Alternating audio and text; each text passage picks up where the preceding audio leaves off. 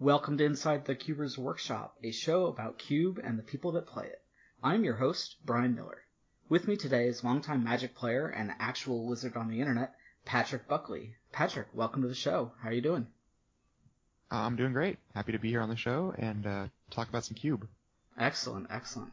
Um, since this is our first show, um, I figure I'll take a moment to talk a little bit about me, where I come from, and the show itself before diving into our topics. Sounds good. My name is Brian Miller. I started playing Magic in high school in the late 90s, uh, took a 10 year break, started playing again in 2009 when Magic 2010 came out. Uh, I became a level 1 judge and started playing Cube while I was living in Maryland, and I moved back to my home state of Virginia just over a year ago. Uh, the Virginia, Maryland, DC area has a very popular magic scene, and it's been a great area for playing in local and regional events and meeting players of all kinds.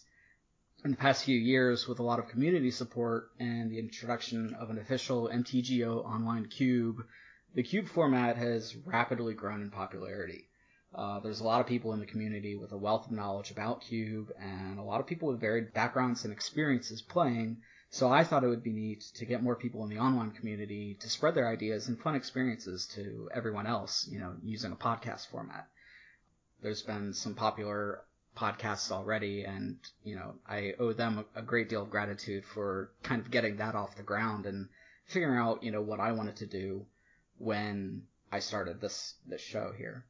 So each show I will have a member of the magic community on with me in a sort of a spotlight interview about my about them and a topic discussion format with them, usually about a topic that that person is familiar with. Uh, we might also discuss newly printed cards or some current events, particularly if they affect people that play Cube. Recently we had uh, Battle for Zendikar and Oath of the Gatewatch introduce, you know, colorless mana costs and things like that. So th- those are some things that would definitely affect Cube. Hopefully we'll have enough to talk about a topic that we get tired of it after about an hour, and then we'll close the show. Since the show is heavily inspired by the popular Inside the Actors Studio interview show, I'll also ask my interviewee a series of 10 questions about Cube, inspired by those asked by James Lipton, the host of that show. So with that out of the way, let us get started. Today's topic will be about Pat's Rise of the Eldrazi themed cube and his one-on-one vintage combo cube. So, who are you, Pat? Uh, how are you doing? uh, I'm doing well. Uh, basically, my magic background is that in 2002, I believe, a good friend of mine was playing magic cards in the, the cafeteria. I said, I don't want to play Yu-Gi-Oh anymore. This looks way cooler. Yu-Gi-Oh! is just not the game for me. This game has wizards and lizards, turns out. My first cards that I got were some Torment cards, Basking Walla being one of them. Quickly fell in love with the game, and played it mostly casually, a little bit of competitive along the way, until about 2009 or so when I really, really dug into competitive Magic. I found out about Cube from, I believe, an SCG article and uh, that's when I started thinking about maybe I want to own my own cube someday. And I always thought about the good stuff cubes that you see a lot of, Magic Online cubes, very generic, I'll say. Mm-hmm. And that never mm-hmm. really was my thing. I prefer themed cubes, where you really get to experience a certain slice of magic. Right, and you're and you're kind of limited by restrictions that you impose upon yourself when designing that cube. Yeah, yeah, yeah. And one of the things I found out early on with those restrictions is that if you hold yourself to them too strictly, you end up creating a boring cube. You need to be willing to be flexible. The restrictions can breed creativity, but at a certain point, they they limit you too much. Yeah, I've definitely found that to be the case when I was kind of spitballing ideas for myself and just kind of like grabbing cards and putting them into, bo- into a box when I was thinking about some cube ideas that I had in the past. Yeah, you definitely have to use those restrictions, but realize when they're a little bit too restrictive when you got into competitive Magic, that was around the same time I got back into the game. Uh, what formats did you end up playing the most? Uh, I mostly played standard because that's what local events were. I would play in regionals, PTQs. At the time, I was living in Colorado, so I had to go up to Denver for every event for the most part. Mm-hmm. And I got to meet some really good players in that process. Met some players that you might know of like Dave Meeson. I was beat up by Conley Woods a few times in PTQs. Well, that should be fun. but basically standard. Um, I, I I drafted quite a bit, but I was never really good at it until I'd say Rise of the Eldrazi, actually. okay. I never really bothered to get good at a format until then. Was were you just kind of drawn to that format because it was so different from the other Magic sets at the time? A lot of it was that I really liked the dynamic of the set of the small creatures that are trying to fight the big creatures. So it was almost a flavor thing that drew, drew me into it originally. Mm-hmm. But then once I started playing it, I realized that this format is really good. There's a lot of different archetypes you can draft, or you can just draft good creature decks, or you can draft good ramp decks, or the control decks that were three or four colors if you got enough prophetic prisms and evolving wilds. Basically, I got really good at that format because there was so much to do in it that I couldn't stop playing it. Okay. How many times do you think you drafted it? I want to say close to 200. That's quite a lot. a good amount on Magic Online and two to three drafts a week in person. Yeah, that was a great set. I, I drafted a lot of that one too when previously the the other sets before that, Zendikar and, and Worldwake, I was still kind of getting into drafting, but Rise of the Eldrazi was one that definitely showed me that it was different in a good way, I think. They really experimented with changing how players were used to playing traditional limited. Did that kind of lead you into the cube idea? Like w- thinking that that's the sort of game that you want to be playing in the future with you know just a cube in general, or was it more that you wanted to play more of just a set like that or a cube in general? I think what drew me to the Rise of the Eldrazi Cube was that I really wanted to experience that format again, uh, and again and again and again. But it's very hard to get packs of that set, and I thought I can kind of customize the experience to my liking because there were a few things in the format I wasn't thrilled about. Uh, so I could kind of cut those things, add more things that I did like, and really get that experience of Rise of the Eldrazi again and again. Okay. Do you tend to uh, draft the same deck, or do you like the fact that you could probably draft one deck one day and one deck the next day and, and another deck the third day? Uh, I do have preferences for sure. I like Raid Bombardment a lot. I like Summoning Trap a lot. But all in all, I found that designing the cube and forcing myself to draft other decks to try things, I'm sort of getting that, that real draft experience again where sometimes your deck isn't open and you have to draft the weird blue-white flyers deck that didn't quite get enough flyers, mm-hmm. or the black-red sacrifice deck. Uh, so I have my preferences, but because I'm trying to improve the cube as I go, I'm sort of forced myself to try decks that I hadn't even tried the first time around. And I drafted this set a lot. so yeah, when you don't get that deck, you you have to play a deck that might have some crazy interaction you've never even played before. Mm-hmm. instead of forcing one of those tried and true archetypes. Exactly. Yeah. For example, the first time around in my 200 drafts, I never got the Sphinx Bone Wand deck. But in my cube. Oh really? I got I got owned by that when I when I was playing the draft format. that card, if it lands and it stays, it just completely dominates the game. exactly, exactly. And then um, in the cube, I, I, first picked the Sphinx Bone Wand. Later on, I got the Cast Through Time. Oh. And I had Surreal Memoir, I believe is the name of the card. I had a Forked Bolt, Vendetta. I had a bunch of removal spells. I was Grixis Control with these two seven mana bombs. that were awesome cards that I never really got to play in the real draft format. Mm-hmm. Okay. So I've actually played with your cube before, so I've I've seen what you've done with it. You know, I gave you some of the cards you needed here and there, but you Thanks you for the you had... temples. yeah, you're welcome for those. uh, but you added some some cards from the original Zendikar and Worldwake, didn't you? Yeah. To kind of smooth out uh, some things that might be missing from from the cube otherwise. Mm-hmm. There were a few archetypes that were sort of in Rise of the Eldrazi, but never really fleshed out because there are more cards for standard. Right? You have your vampires with sacrifice things, like you have Pawn of Ulamog that wants you to sacrifice creatures. But then you don't have really good sacrifice outlet like Bloodthrone Vampire, which, while it was not in Zendikar block, fits the theme well enough that I put it in. Oh, okay, so you've expanded even beyond Zendikar block a little bit. Yeah, just, just a few things. Okay But things like Bloodthrone Vampire, Kalastria Highborn is another great example of a card that was in Worldwake that synergizes really well with some of the sacrifice stuff you have going on. Mortician Beetle obviously plays well with those sort of things. Okay. I think the Black Red Sacrifice deck is the one that gets the most out of adding back in Zendikar.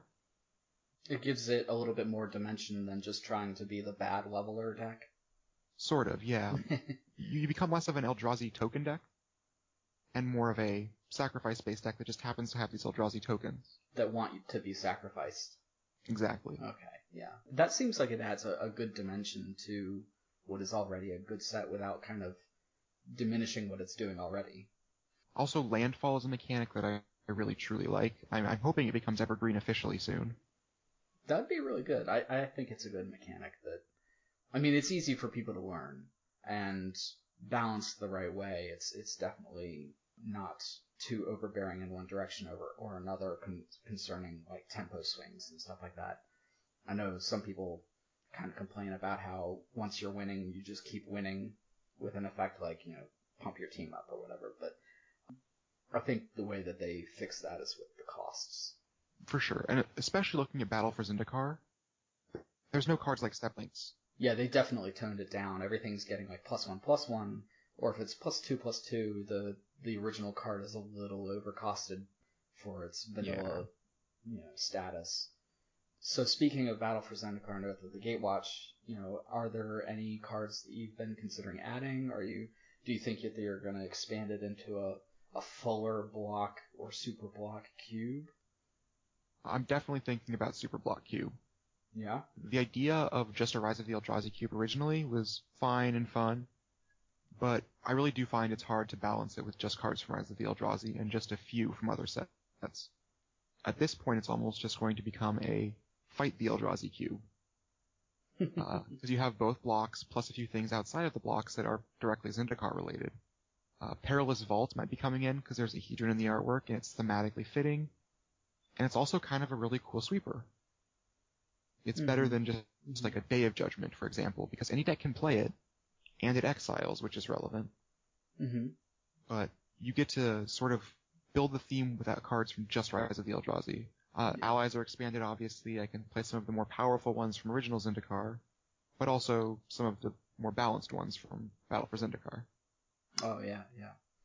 And there's some some other cards in Origins, right, that are Zendikar themed, like the there's like a, a green red creature that cares about the number of lands you have.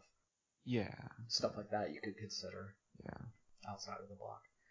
So has anything in particular stand out for that cube? Like is the colorless mana going to be a big impact? Yeah, I'm actually working on getting 30 or so wastes to put in my basic land box. Okay, so you plan on like letting people just take basic lands, the wastes as basic yeah. lands. Okay. And they won't have to draft them like they do in the, the draft format. Yeah, for sure. Okay. I don't really like the idea of having draft basic lands. Yeah, it's a little awkward. I mean, they're it's it's almost like they're non-basics in in terms of deck construction, right? Yeah. So I can see why people would want to to maybe consider doing that, or or in in traditional cubes, that we're just going to use like the existing non-basics that produce colorless, and maybe we'll throw in pain lands instead of some other lands to to help create a, a land base that is supportive of the colorless mana. But I can see where doing it for a cube that is much smaller and has a smaller pool of cards to, to pull from, you might want to just support it naturally without having players having to worry about it. Yeah, I, re- I really don't want players to have to think, okay, do I take this card for my deck? Or I take a basic land that doesn't have any effect besides producing the color mana I need? Right. Um, I really want there to be a certain ease to drafting the Eldrazi deck if you really want to draft it. Okay. I mean, I, have only drafted the the recent sets a, a couple times, and the decisions are interesting when you have to decide between taking a waste or or taking a, a good card for your deck. But I think you might be on the right track with something where it's not as small as just battle and oath block, where other things are going to matter more as well, and, and your card quality is going to be a lot higher. Mm-hmm. So maybe a basic land isn't what you want to be taking out of a pack. yeah. Um, also, waste brings me to another point in that the original builds of Rise of the Eldrazi Cube had one of each of these Zendikar fetch lands in them. I'm actually going to be cutting those and playing 10 Evolving Wilds in the cube. Oh, neat. That way you have a bunch of lands to enable landfall, but they can find your waste if you want to. And they're also a little less good. Okay, yeah. Yeah, fetch lands are quite good. so that'll that'll put a little bit of a bump in the format pace. Mm-hmm. Yeah. Is there anything about the cube that you would like to talk about other than what I've asked you already? There are a couple of things that are going to be notable exclusions. I think Emrakul the Aeon's Torn cannot be in the cube. Is it just uncastable? It's actually the opposite. Oh, really? If your deck has Emrakul in it, you can sort of play an inevitable long game and just put it into play on turn 8 or 9 off of a few ramp spells, some Eldrazi tokens. Uh, and it's just too hard to beat a lot of the time. Also, Summoning Trap will be getting cut from the cube. Aw, and you like that card. I adore Summoning Trap, but I've put one too many turn 4 Emrakuls or Ulamogs into play with it. so all the other Titans are fair game? Uh, correct. There's only going to be one of each though, so I'm playing the new Ulamog and the old Kozilek. The old Kozilek, what did he do? Like he uh, drew car- like four cards? Yep, drew four cards upon casting, uh, 12, 12, Annihilator 4, or 10, I believe. So you think that that's better than the infinitely protectable new Kozilek that just counter everything for free? The new Kozilek I think is isn't good enough. Interestingly. Oh, I don't know about that. you get to draw up to seven. That is true. like, the, the new Kozilek is very good, but Annihilator is also yeah. a really powerful mechanic. Yeah. Uh, yeah, it's definitely very powerful. And also, the new Kozilek, you have issues where the games where it's good and you draw the perfect converted mana cost of spells to counter your opponent's stuff, it's fantastic. It feels great. But sometimes in your ramp deck, you draw a bunch of six drops and like a two drop, and then they play a one mana removal spell on it. Oh, okay. At least it's some pretty big feel bads, and I, I I'm not generally against feel bads, but that's one of those ones that you cast your Eldrazi Titan, you don't win. Okay, so you're you're going with the the idea that because of the the way that the deck that could cast that card is constructed, it's not going to be good against the other traditional cards and other decks that are playing their their one, two, three, and four drops. And they're not going to have like those high end costs that are actually going to counter their spells. Exactly. Your Ondu Giant in hand isn't going to counter their Journey to Nowhere or their Oust. Okay. I have to kind of remember that the removal in those original sets was a little bit better than what we're getting nowadays. You know, you're getting like one and two mana removal, which is completely unheard of these days when you're talking about just kill anything removal. Yeah. Um. One other note about the cube. I have errata'd all cards that say Eldrazi Scion or Eldrazi Spawn to say Eldrazi token. Okay. So Brood Warden, for example, says all Eldrazi tokens get plus two plus one. Okay, so it makes a lot of those cards a lot better. Yeah. That is definitely the case. Wow. It's one of those things that I'm trying out. I'm not sure if it's too good, but I feel like it makes the cards more cohesive. It, it definitely makes it a little easier to grok when you're mixing the cards from the two blocks. That way you don't have cards that only care about one or the other type, and you, they don't really synergize with the other cards where they would in the original sets. Yeah. Right. The most adorable note about that is that Desolation Twin tokens are affected. so you're not. So it's not just uh, scions in reference in a card are, are saying scions and and uh, spawns. It's actually just all Eldrazi tokens. yeah. The only relevant card in terms of other than scions and spawns is Desolation Twin, and I'm willing to have that silly interaction be there because it's just that it's silly. it's fun, and that's what Cube's all about, right? Yeah, yeah. Is there anything that gives a token haste, maybe? You play your twin and just attack with it at the same turn. That would be pretty fun. that is a good question. I don't believe that there is currently. All right.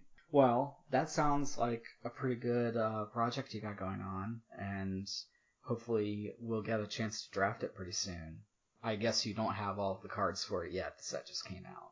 Yeah, I don't have many of the Battle for Zendikar stuff either. I've kind of been holding out on getting all of it at once. Oh, okay. Were you thinking about putting any uh, lands from the blocks in the in the cube? Uh, I think I'm going to put all ten in. And obviously there is a disparity in power level between your Celestial Colonnades and your Needle Spires of the world. Mm-hmm. But I think it just needs more mana fixers. Okay. And the blue-white decks, honestly, I'm okay with them being a little more powerful than the blue-black decks. The green manlands are some of the weaker ones o- overall. Yeah. The ramp decks really don't need as good of manlands, so I'm okay with the blue, white, black, and red decks getting slightly better ones. That seems fair. I'm also wondering whether maybe because all of the ramp decks are going to be primarily green based, that that maybe um, the other decks kind of need those manlands in order to compete a little bit. Yeah. Like give them a kind of another avenue for inevitability that the that they wouldn't normally have if they're just playing like all these small white creatures. Exactly. So you also have a one-on-one vintage combo cube, and I think I had a little bit of a hand in this one. A friend of mine from Maryland uh, built one, and I had him post the list online so I could pass it along to you. Uh, it's a ton of fun. Tell us why one might want to build their own combo cube. Mind's Desire for 15. Oh. Cast Ancestral Recall. In response to Ancestral Recall, cast Notion Thief. Those are just some of the sweet plays you can make. Uh, right. combo Cube is 96 cards of the most broken cards in Magic. I don't mean broken that people say Thought-Knot Seer is broken because it's pretty good, it's a solid mid-range creature. I'm talking Black Lotus, Yawgmoth's Bargain, Yawgmoth's Will. and your deck is just full of them. Exactly. Yeah. It's not it's not like you're playing Lightning Bolt and Goblin Guide alongside of, oh, I'll do that with my turn one Mountain and Mox. It's I'm gonna turn one play like five permanents. Yeah. yeah.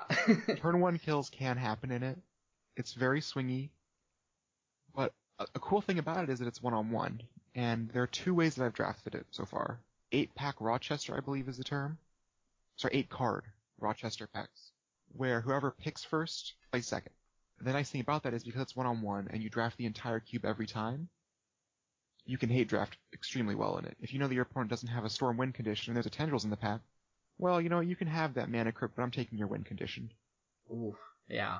Yeah, perfect information drafts are very interesting, and sometimes they'll take just as long as playing out the match. For sure. The drafting does take a very long time. Yeah. I mean, that's that's half of the fun of Cube anyways, just drafting, right? Yeah, exactly. The other way we draft it is Fact or Fiction Draft, where you have to remove one card from the cube. Usually I remove Peer Through Depths, because it's the least impactful card. Okay. Uh, so it's an even number of fives. And then you flip over five cards, split it into two piles, and the other player takes one of the two piles, and you get the remainder. Okay. It sort of forces even more decisions in drafting, because you have to consider, well, what does my opponent want to take here versus what do I want to get? Mm-hmm. Four one splits are extremely difficult because if you do too many of them, your opponent takes the four cards, you can end up with not enough playables. Right, and they just have more versatility in the rest of the draft to take something that synergizes with those eight cards that they just took. Mm-hmm. So, you like drafting it in uh, which way better? I prefer the eight card rotisserie. Fact or fiction drafts can lead to weaker decks overall, and that's not the point of this cube. Yeah, you kind of want two evenly matched, very fast decks, right? Yeah. Okay. Alternatively, you can play the deck with all the disruption and creatures like Thada Adel and Notion Thief. So is that is that the primary way that it keeps the format from devolving into a solitaire sort of exercise? Uh, that and drafting. Okay. Because you can force your opponent off of having the busted combo deck by just taking their card. Mm-hmm. That kind of prevents it from being full on solitaire, but there's also 10 interaction cards out of the 96. Three of which are creatures. But those cards kind of make it so your opponent can't just kill you on turn two if you have one of them. And the games get a little bit longer. What what would be an example of some of those cards? Like Flusterstorm, I imagine, is a good one that might be in there. Uh, Flusterstorm's actually not in because it's too good at disrupting. Okay. Uh, we have Spell Pierce, Mana Drain, Red Elemental Blast, Notion Thief, Thada Adel, as I mentioned, uh, Duress, Cabal Therapy. And Cabal Therapy is especially fun in the Perfect Information Draft. you don't really know what the, what's in their hand, but you can you have a really good guess. Yeah. Yeah. Um, and then you have things like Tormod's Crypt, Relic of Progenitus, I believe, is in there still. So you have they're they're all marginal interaction things. They're not big bomby you know knockout cards, but they buy you just enough time so you can maybe set up your combo. Okay. With the the cost being well, that's a card in your own deck that you might have needed to combo off with. Mm-hmm. That's actually why it's Red Elemental Blast over Pyroblast, is because you can't just play Red Elemental Blast for Storm without a target. I like that. What are some good stories from this cube? Do you have any good stories? I'm pretty sure you have at least one. Well, the one I can think of off the top of my head is the time when a channel Emrakul happened, Mm-hmm. and then the player who did the channel Emrakul lost. How did they lose? So they turn one played a, a land and a Mox Emerald channeled into Emrakul, paying 15 life and pass, or atta- passed to their next turn, attacked, and then passed over for real. Okay. Their hand was fairly poor, if I remember correctly. Other than that, I untapped. I proceeded to play every card in my hand, and then play all the cards in my graveyard, then play all the cards in my deck, and then Grapeshot them for 30 something because I could. it's like let's let's not storm to only five. Uh, another one was a Platinum Angel keeping a player alive at negative 50 something life for four turns while it beat down. There was a Wheel of Fortune that was met with a, an Ocean Thief, which was always fun. oh, that would be very good. Yeah, I'll draw fourteen. Thanks. Yeah. I I think the best story I've heard from it is the Ad Nauseam. I, I think somebody was just like they they had so much life to work with, and you know they had very little uh, mana cost within their deck, and you know they proceeded Ad Nauseam, and they just couldn't get to the one card that they needed, and they they decked themselves or something. I do remember, uh, I think it was actually a Spoils of the Vault for a card not in their deck. Oh, it wasn't even in their deck. Yeah, yeah. Their, their total converted mana cost of, I think this was Derek, total converted mana cost of his deck was 16 or something. Because he got, I think, six pieces of zero mana power. Uh, the picks were not in my favor in that draft. Oof. But he, he spoils of the vaulted for a card that was not in his deck because it turns out I hate drafted it and he just forgot it wasn't in his deck. Remembering the perfect information is key, isn't it? I'm sure he's not happy about me telling that story. That's okay. To be fair, in this format, things, so many things are happening at once. It's easy to lose track because you're trying to keep track of perfect information of 43 cards that your opponent has, or something like 50, 53. I don't know. I Mhm. can't do math. I do enough math counting Storm. Yeah, you're c- counting all of your mana. You're counting storm all the time. If if that's your deck, Yeah. yeah, there's there's a lot to keep track of, and the amount of tutor effects that you have in a cube like that, you know, you have to remember what you can actually get, what how much mana you're spending for them Mhm. very quickly in a game. You know, you're you're building your own storm style deck that's on the quality of a legacy or vintage or a mishmash of them, and you kind of have to plan your your whole turn at the beginning of your turn, and then actually uh, perform it correctly.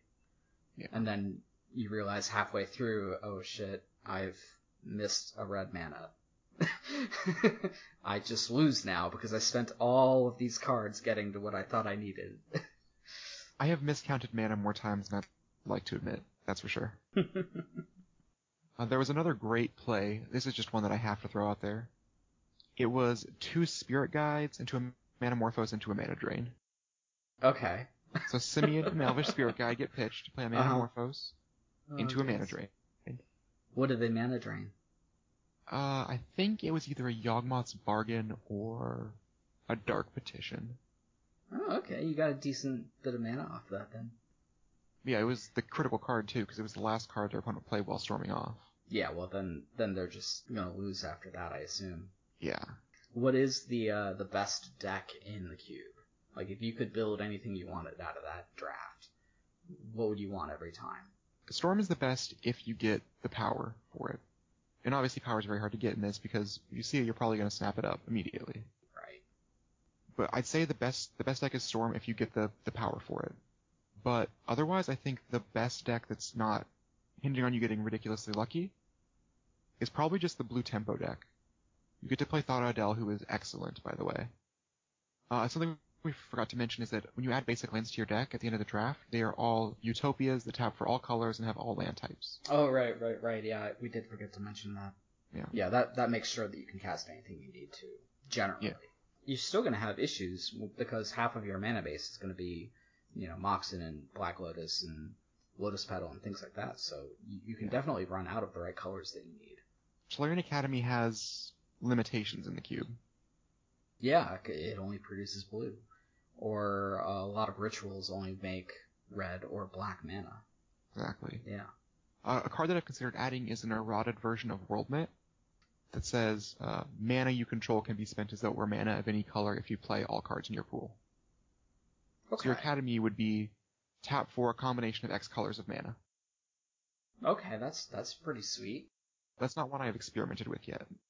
How many uh how many cards do people normally play within the cube? Is it still forty or or do you end up needing a few here or there just because of the the amount of redundancy that you need because of your tutors? So we pretty much always have 40 card decks in this cube. Okay. But because we're only playing six or seven basic lands, Mm-hmm. we already play with a good chunk of your pool. Okay. So going to a Worldknit format, like you, you're not really losing that much. You're you'll go up to like a 50 card deck or something like that. Yeah. The problem though is that when you have a 50 card deck, you're playing cards like Sign in Blood that are on the bottom tier of cards in the cube. Oh, yeah. And those cards really don't directly contribute to your combo, so it really depends on well, how bad is my chaff compared to how much do I care about having perfect mana. Okay. There's a lot of reasons why the Worldknit might not work out in the end, Mm-hmm. but it's something I have on my radar and I'd like to try at some point. Right. It it just might not end up being good enough. Yeah. I guess I'll ask the same question uh, about this cube that I did the Eldrazi cube. You know, since even though it doesn't change very often with new sets, you know, what cards might you be looking at from the most recent sets to put into the cube? Um, Oath of the Gatewatch has a few that I'm very interested in adding, interestingly. Oh, a few. Yeah. Oh. Because there are so many good uh, mana rocks that produce colorless mana, Mm-hmm. and I suppose Utopia can have a an errata to add colorless now if we really wanted it to. Mm-hmm. I'm thinking Thought Knot Seer might make it in, Okay. because that seems excellent in the tempo sort of strategies. It's a disruptive creature that hits hard. Mm-hmm. I also quite like Kozilek the Great Distortion as a potential reanimation target. Okay. Reanimator is something I thought about adding to the cube. Now, when you reanimate Kozilek, you don't get to draw the cards. But you also get a very, very good counter engine in play, and this cube has a fairly flat mana curve. Lots of zeros, ones, and twos. Right. So in comparison to what we were talking about with the Eldrazi cube, you know, everything costs roughly the same amount of mana. Yeah. Yeah. So that becomes a very good ability. Um, are you already reanimating anything else in the cube? Uh, not yet. I have a, a stack of cards. Not even, not even Griselbrand. Uh, Griselbrand probably will never make it in, because he'd be too good as a reanimation target. He's just too good. Okay. Yeah. Right now, the only reanimator card, technically, is Goblin Welder, to bring back Platinum Angel. no Mindslaver. Uh, no Mindslaver. That is one I'd like to put into the cube, but I feel like it might be too good. Hmm. Okay. Usually when you crack it, it just wins the game on the spot, right? Either you burn all of your opponent's resources to make it so they can't build up enough resources to combo again, or you combo and have them kill themselves. Uh, see that that would be the best. I'm not really interested in having one card combos in the cube, if you will. oh, okay, okay. Oh, how much mana does that cost? Ten. Six then four. It's not. It's not exactly a one card combo. Like you can play it on turn two and then crack it on turn three, or even play it on turn one and then crack it on turn three. yeah, yeah. There are a lot of very, very broken starts in the cube, but that card would just win the game on the spot. It kind of reminds me of uh, another one card artifact combo. You know, with the amount of basic lands that you're playing, there's that one artifact that lets you uh, flip over your the top of your deck over and over and over again, and then deal damage to somebody. Oh yeah, Goblin Charbelcher. Is Charbelcher in the cube? Uh, Goblin Charbelcher got cut early on. Aww. partially because the decks that wanted to play Charbelcher needed to play three basic lands or so and the Academy, and it just you had to do two or three activations of it to kill them often. Okay, so it's just too slow. Yeah, Because you can't get the redundancy of ritual effects, I guess. yeah. Okay. And I had a game come up where I didn't have enough cards in my library to kill them. Oh, yeah, that's another thing. Because Charbelcher is limited by that. Yeah. Yeah, it exiles the cards. Well, no, no, you put them back on the bottom in any order, but to get to my Charbelcher, I had to draw so many cards, and so, so it just took you long enough to get to the Charbelcher and play it, that you know you're only hitting for what probably like five or eight damage Uh, and Yeah, it was like the 14, and then on the crackback, a Blightsteel hit me. oh man. Otherwise, I would have charbelted it, but it's indestructible. Two notable exclusions from this cube that I do want to touch on mhm. are Dack Fayden and Time Vault. Uh, Dack Fayden we felt might just be a little bit obnoxious and sort of make it so that you have no real reason to want to play Platinum Angel or Blightsteel Colossus. And both of those cards are already bordering on not good enough. Mm, okay. I, w- I was you mentioned him and I was thinking, well, it's it's basically like a free Thada Adel all the time, and that could be uh, really annoying for the other player as well. Just you know them having to expend the resources to play something and then you just take it. hmm You know, whereas Thada Adel is in a way like you you you get to hit them and you have to pay for the artifact. Yeah. Taking a resource directly from them that's in play, Yeah, it's like you made them discard that card because it was already in play. yeah. That's pretty powerful. And Time Vault gets cut. Time Vault just sounds obnoxious. Yeah, and it also makes it that there's about six cards that can't be added to the cube at all. Yeah. Uh, Ral Zarek and Tezzeret the Seeker are in the cube, and they're just two really fun planeswalkers that do cool things. Mm-hmm. But if you have Time Vault in the cube, they're kind of too good to put in at that point. Yeah. Especially Tezzeret. Yeah. I mean, they, they found that out in, in the Magic Online cube that Time Vault was just too good.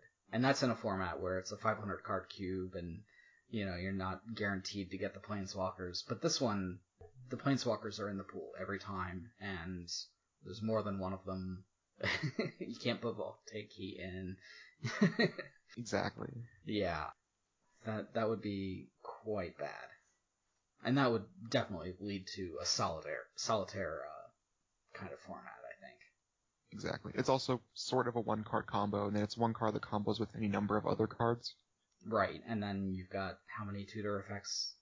There are seven tutors in the cube, I believe. Yeah, So, and they're they're different types too. You know, like Tezzeret can find anything in the combo that's needed mhm. if you get Tezzeret out. uh, Tinker. You've got Tinker. You've got. Uh, do you have Enlightened Tutor? Probably. No, I don't have Enlightened Tutor.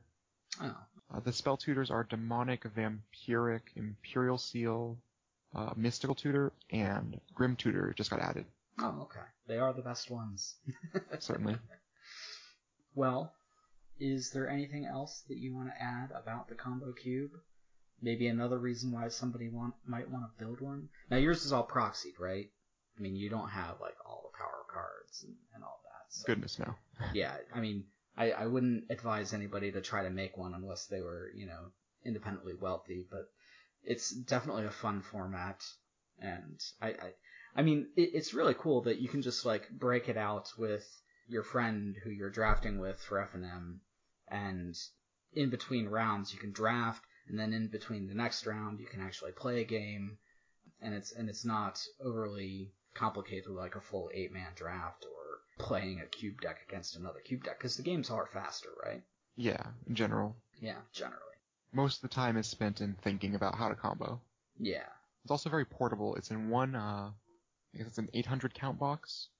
So, you know, you don't have to say, okay, everybody, let's wrangle up the cube decks, put them back in the box, and after the round, find me, and then find, fish your deck out of the box. It's, you do only have a limited amount of time between rounds and events. Yeah, exactly. It's it's not like I can break out my three white boxes that contain my 720 card cube and all the basic lands and you know, Yeah. you know, because it's all double sleeved. It takes up twice as amount of space. And Mm-hmm. yeah, takes a little bit longer. Takes a little bit longer to draft. For sure. For like $25 in printer ink and paper and sleeves, you can build one of these. Keep it in your backpack. See, that's that's pretty cool. It, it's kind of like a, a little board game that you just take with you anywhere. You know, it's like Exactly. you know, some people can have like a game of Ascension with them or or Dominion or whatever. It's kind of I, I take it kind of like that where, you know, it's just this little small contained box that you can just break out whenever you want to. And that's that's fun. Yeah. It's also a chance, if you've never experienced playing with these broken cards, a chance to do it without having to find somebody to play vintage with, for example. Yeah. There are not a lot of people that play vintage. Even proxy vintage, it's just daunting. A lot of people don't have interest in it because it's kind of a scary format to jump, jump right into, Mm-hmm. mm-hmm. even with full proxy. Well, it's just such a, a niche format that you're just not going to find enough people that are familiar with it, for one. Yeah. The barrier to entry in terms of skill is very high. Yeah. Like, I have no idea what people playing Vintage. I know that certain decks exist, like a workshop based deck, or a dredge based deck, or a storm based deck, but I don't really know what's in them, and I've been playing Magic for, you know, years and years and years now. So, anybody who's, you know, new to Magic certainly wouldn't know without a great deal of research how to build a deck and, and play the format. For a cube, it's a lot easier to just jump in and try to build something on the fly, and your opponent's just trying to do the same thing. Yeah. That's that's a lot of fun. And a lot of the cards, a lot of the combos in the cube are fairly straightforward. The only one that's not is really Storm. Everything else, it's like, okay, channel into a fireball or a fatty. Mm-hmm. Or it's stuff like, I'm going to tinker for this platinum angel attack you a few times. Or you can like Tezzeret the Seeker to just like Tezzeret the Seeker plus Time Walk untap ultimate kill you. Yeah. You get to do things like that that are you don't have to have a great deal of understanding about how combo decks work. Yeah. I mean, Storm is not the easiest thing to learn, even for, in, say, Legacy. You know, Storm combo is a little difficult to sequence for a lot of players, and you just, for a cube format like this, you kind of have to know what ratio of what types of cards you need in the deck to actually make it run like an engine. Yeah.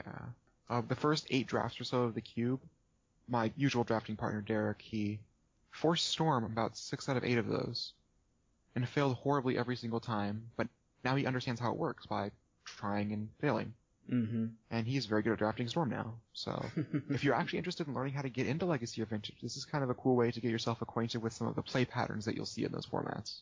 Okay. Yeah, that's cool. All right. I think that should do it for our main topics. Would you like to have some questions asked of you? I'm going to begin a series of 10 questions inspired by uh, James Lipton at the Inside the Actor Studio and a French talk show host, Bernard Pivot, before him. And it's just a kind of a fun thing that I thought up to go along with the show. I changed the questions so that they're all cube related. Okay. And I mean, you can answer them straight or you can answer them kind of off the cuff, you know, or, or kind of what you think the question is really asking. But uh, I, this should be fun. All right. Hit me. Number one, what is your favorite color in cube? Uh, red full stop. Red. You're you're the mono red guy. Not even though. Not even. I like the weird red cards. Okay.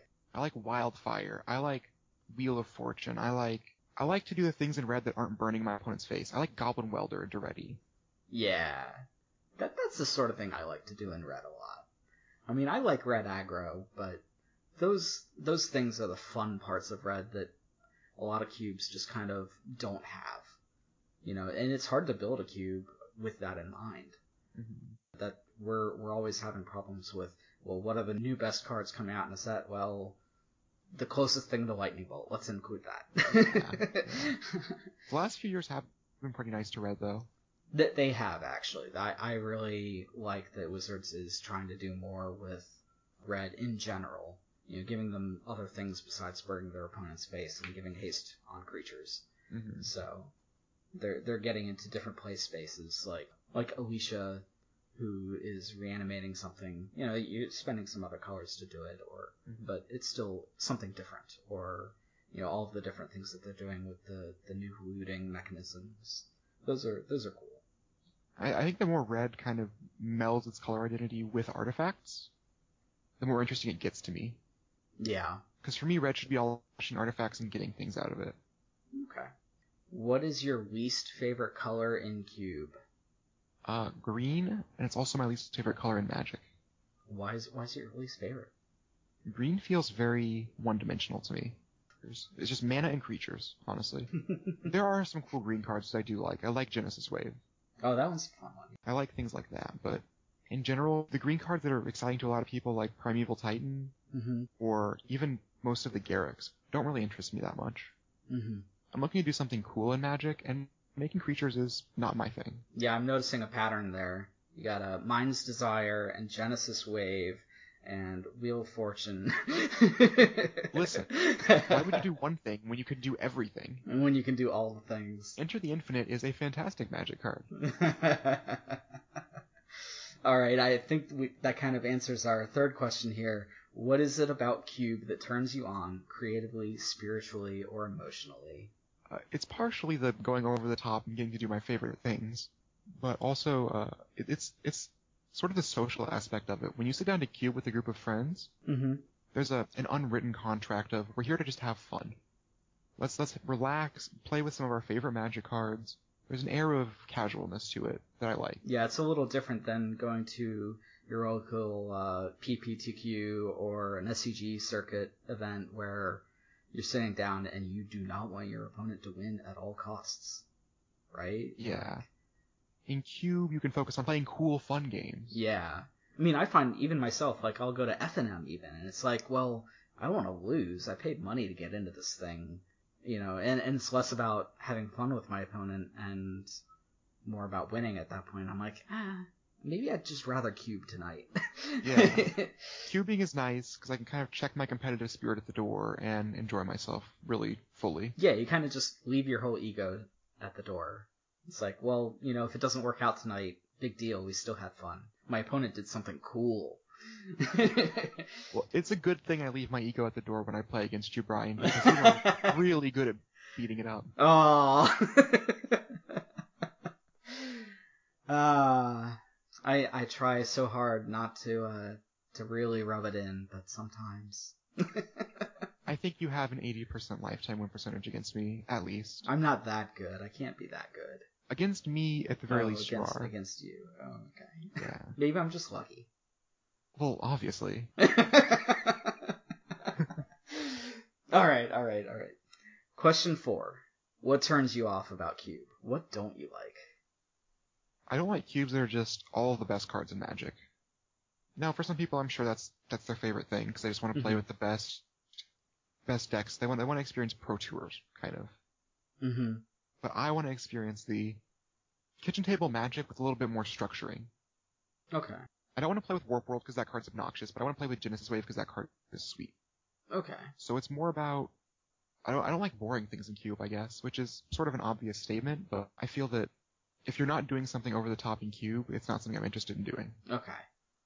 So when your opponent goes like turn one Goblin Guide, turn two Elite Vanguard, and turn three Random Equipment, you're not that you- you're not having a good time. I can have a good time. I I love playing good skill-intensive games of Magic where it's two aggro decks meeting up and Mm-hmm. you have to kind of grind them out. You have to, you know, fight for positioning, know when to turn the corner. I like those things, Okay. but that's just not what Cube me. I'll, I'll play those games and I, I will enjoy them a lot of the time, but those are not the things that I play Cube for. You're you're happiest when you're doing something much bigger. Yeah, or having something much bigger done to me. Oh, okay. Okay, that makes sense. I mean, I am totally cool with my opponent playing a Genesis Wave for 10, and then Eternal Witnessing it back to put the rest of the deck into play, and then casting Maelstrom Wanderer and cascading into nothing twice just to attack with their teeth. I'm fine with this. okay. Okay. Okay. Number six. What card or archetype do you love? Be, be more specific here, maybe. Yeah. When it comes to the Rise of the Eldrazi Cube, Mm-hmm. I like Raid Bombardment, which is interesting because it goes against everything I just said previously. but it's synergistic. Yeah, you get to make this army of spawn tokens that are O1s. Play a Raid Bombardment, all of a sudden you're attacking them for 10, Yeah. or 20. Your opponent thinks that they're safe because they've got their one or two guys that are gonna defend against your one or two guys that actually have power and toughness. And then, what?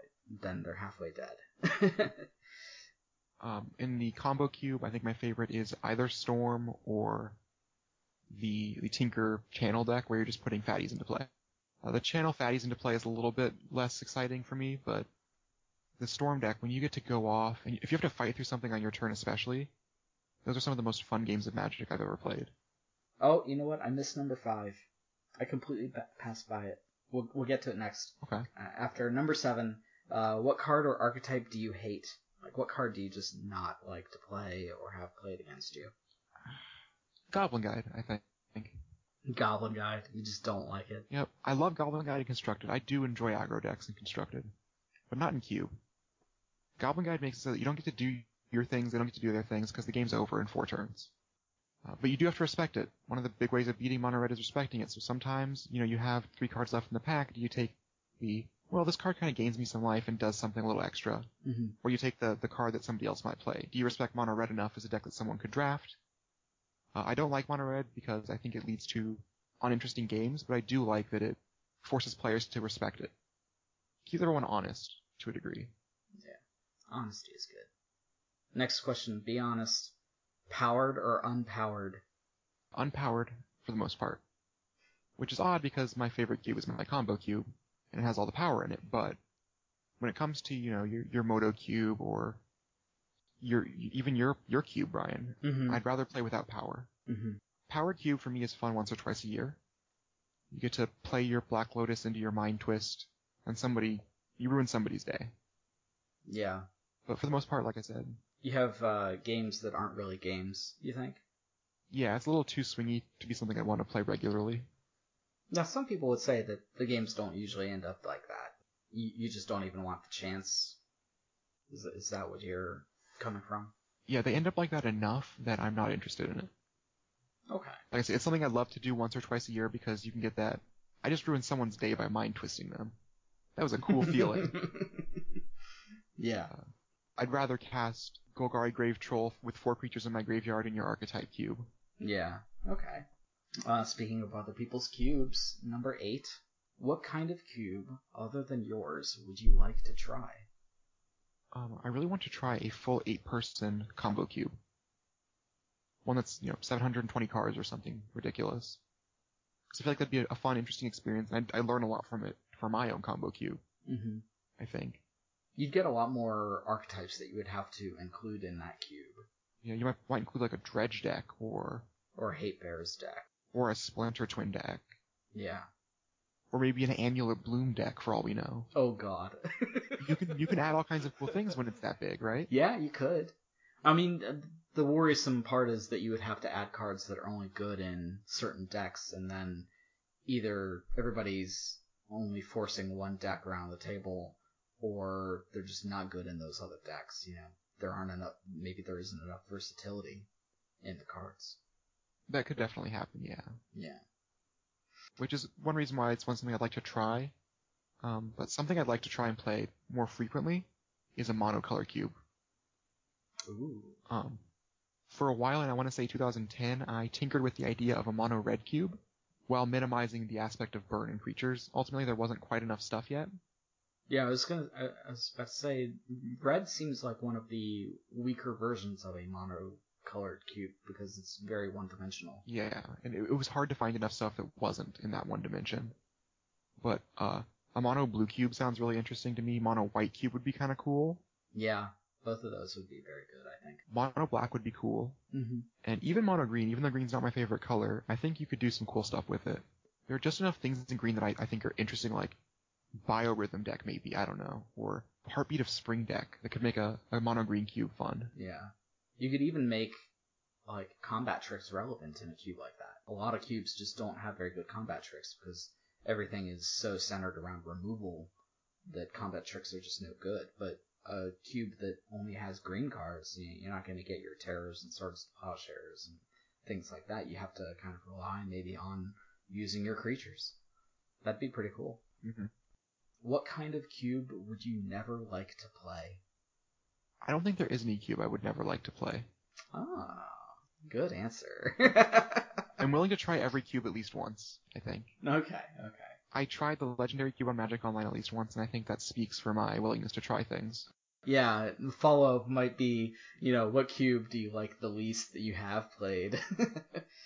Well, my least favorite cube probably is the Vampire Cube on Magic Online. oh, we're just, you know, sinking those daggers in again, you know. Listen, these views are not represented by the show, they're represented solely by me. No, no, they're represented by the show. I wrote an article about vampires in Cube, and it was it was not a good experiment for Wizards of the Coast, I don't think.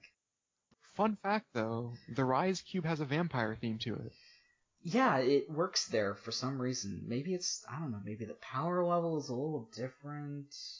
What do you What do you think?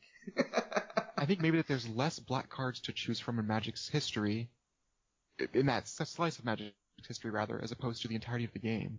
Oh, so maybe it's just that you're forced to have to use vampires. Maybe. Maybe. Or maybe it's that in that slice, that's a cool thing you can do because you're not trying to also play things like zombies and good removal spells. Yeah, yeah. All right. So now that we've, you know, kind of poo-pooed on wizards right there, number 10, our our ultimate question here. Finally, if you were invited to Wizards of the Coast to design a card for Cube, like or or anything else really, but maybe it's for Cube, what card would that be? So I talked about how much I like the weird things in red. Yeah. Um, one card that I really liked that made in the last few years is Dualcaster Mage. Oh, that's a good one. That's a fun card. Yeah, for sure. Uh, that one's actually on deck for the combo cube. Ah. The card I want to make, I want to call it like Goblin Mirror Bearer, I think. It's almost a flavorful thing for me too, because I can just imagine this artwork of a goblin holding up a large circular mirror, and a blue mage is firing a blast into that mirror, and it's flying back at them. Okay. It's red red for a 2-2 goblin wizard with flash, and when Goblin Mirror Bearer comes into play, you may change the target of uh, target spell or ability. Or ability. Yes. Oh, that's strong. Now, misdirection's an interesting one because you can counter counter spells with it, so so to speak. This card you cannot. Oh, because it's when it comes into play. Yep, and it's a permanent. Right. So misdirection, you redirect the force of will that you're countering to misdirection, and then your misdirection resolves, Mm-hmm. and then the force of will is targeting a non-existent spell, so it's countered. But So this card, you can only redirect removal or auras even. I'm wondering whether maybe you should change that up a little bit so that it can't target the guy that has the mirror. Ooh. That's a fun one though. That looks cool or sounds cool. It's just a card I've thought about for a while, and back when people were talking about what's the red version of Snapcaster Mage before we had Young Pyromancer and Abbot of Keral Keep, Mm-hmm. uh, like, what is it? And that's one of the cards that I always thought about. I think I also thought about adding to it was Split Second, Okay. but I feel like that's just too much of my desire for red to beat up on blue. Probably. All right. That that's an excellent card. I think I would cube with that card. That sounds really cool. So, I guess we'll start closing the show. I want to thank you for being on the show, Pat. Where can people reach you online? Uh, you can find me on Twitter at Nerdwalla, uh, like the root Walla, Nerdwalla. Okay.